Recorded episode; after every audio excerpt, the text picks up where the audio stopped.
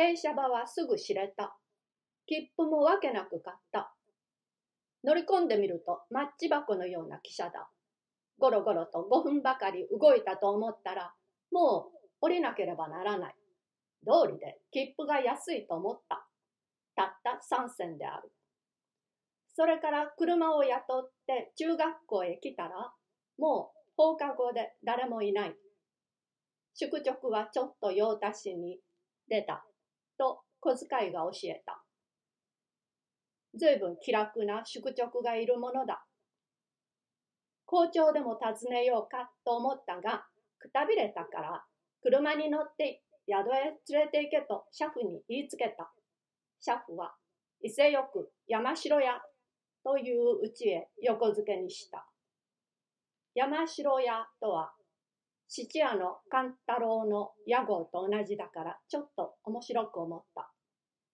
なんだか2階のはしご段の下の暗い部屋へ案内した。暑くっていられやしない。こんな部屋は嫌だと言ったら、あいにくみんな塞がっておりますから、と言いながら、革カバンを放り出したまま出て行った。仕方がないから、部屋の中へ入って汗をかいて我慢していた。やがて湯に入れと言うから、ザブリと飛び込んですぐ上がった。帰りがけに覗いてみると、涼しそうな部屋がたくさん空いている。湿気のやつだ。嘘をつきやがった。それから下女が禅を持ってきた。部屋は暑かったが、飯は下宿のよりもだいぶうまかった。給仕をしながら下女が、どちらからおいでになりました？と聞くから、東京から来たと答えた。すると、東京は良いところでございましょうと言ったから、当たり前だと答えてやった。前を下げた下女が台所へ行った自分、大きな笑い声が聞こえた。くだらないからすぐ寝たが、なかなか寝られない。暑いばかりではない。想像し。下宿の5倍ぐらいやかましい。うとうとしたら、清の夢を見た。清が越後の笹飴を笹ぐるみむしゃむしゃ食っている。笹は毒だから、よしたらよかろうと言うと、いえ、この笹がお薬でございます。と言ってうまそうに食っている。俺が呆れ返って大きな口を開けて、はっはっはっはと笑ったら目が覚めた。下女が雨戸を開けている。相変わらず空の底が突き抜けたような天気だ。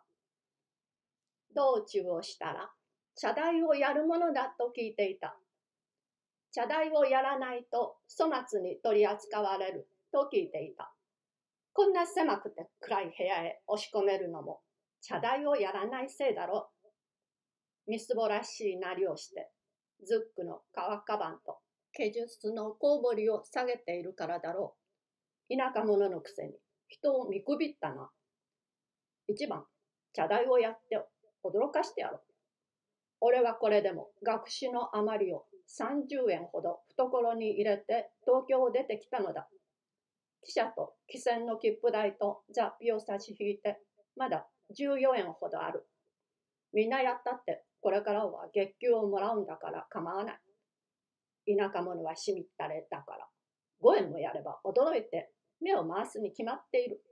どうするか見てろ、と済まして。顔を洗って部屋へ帰って待ってると、夕べの下女が禅を持ってやってきた。盆を持って給仕をしながら、矢にニヤニヤ笑っている。ちっけえなやつだ。顔の中をお祭りでも通りゃしまいし、これでもこの下女の面よりよっぽど上等だ。飯を済ましてからにしようと思っていたが、尺に触ったから、中途で五円札を一枚出して、後でこれを帳場へ持っていけ、と言ったら、下女は変な顔をしていた。それから飯を済ましてすぐ学校へ出かけた。靴は磨いてなかった。学校は昨日車で乗りつけたから、大概の見当は分かっている。四つ角を二三度曲がったらすぐ門の前へ出た。門から玄関までは御影石で敷き詰めてある。昨日この敷石の上を車でガラガラと通った時はむやみに行産な音がするので少し弱った。途中から小倉の制服を着た生徒にたくさんあったが、みんなこの門を入っていく。中には俺より背が高くて強そうなのがいる。あんなやつを教えるのかと思ったら、なんだか気味が悪くなった。名刺を出したら校長室へ通した。校長は薄ひげのある色の黒い、目の大きな狸のような男である。やにもったいぶっていた。まあ、精出して勉強してくれ。と言ってうやうやしく大きな陰のおさった事例を渡した。この事例は東京へ帰るとき丸めて海の中へ放り込んでしまった。校長は今に職員に紹介してやるから、いちいちその人にこの事例を見せるんだ。と言って聞かした。余計な手数だ。そんな面倒なことをするより、この事例を3日間職員室へ貼り付ける方がましだ。教員が控え所へ揃うには1時間目のラッパが鳴らなくてはならぬ。だいぶ時間がある。校長は時計を出してみて、おいおいゆるりと話すつもりだが、まず大体のことを飲み込んでおいてもらおうと言って、それから教育の精神について長いお談義を聞かした。俺は無論いい加減に聞いていたが、途中からこれはとんだところへ来たと思った。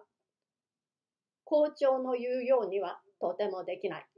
俺見たような無鉄砲なものをつらまえて、生徒の模範になれの一行の指標と仰がれなくてはいかんの。学問以外に個人の特化を及ばさなくては教育者になれんの。むやみに法外な注文をする。そんな偉い人が月給40円で、はるばるこんな田舎へ来るもんか。人間は大概似たもんだ。腹が立てば喧嘩の一つぐらいは誰でもするだろうと思っていたが、この様子じゃめったに口も聞けない、散歩もできない。そんな難しい役なら、雇う前にこれこれだと話すがいい。俺は嘘をつくのが嫌いだから、仕方がない。騙されてきたのだ。と諦めて、思い切りよくここで断って帰っちまおうと思った。宿へ5円やったから、財布の中には9円何がししかない。9円じゃ、東京までは帰れない。茶代なんかやらなければよかった。惜しいことをした。しかし、9円だって、どうかならないことはない。旅費は足りなくっても、嘘をつくよりましだと思って、到底あなたのおっしゃる通りにはできません。この事例は返しますと言ったら、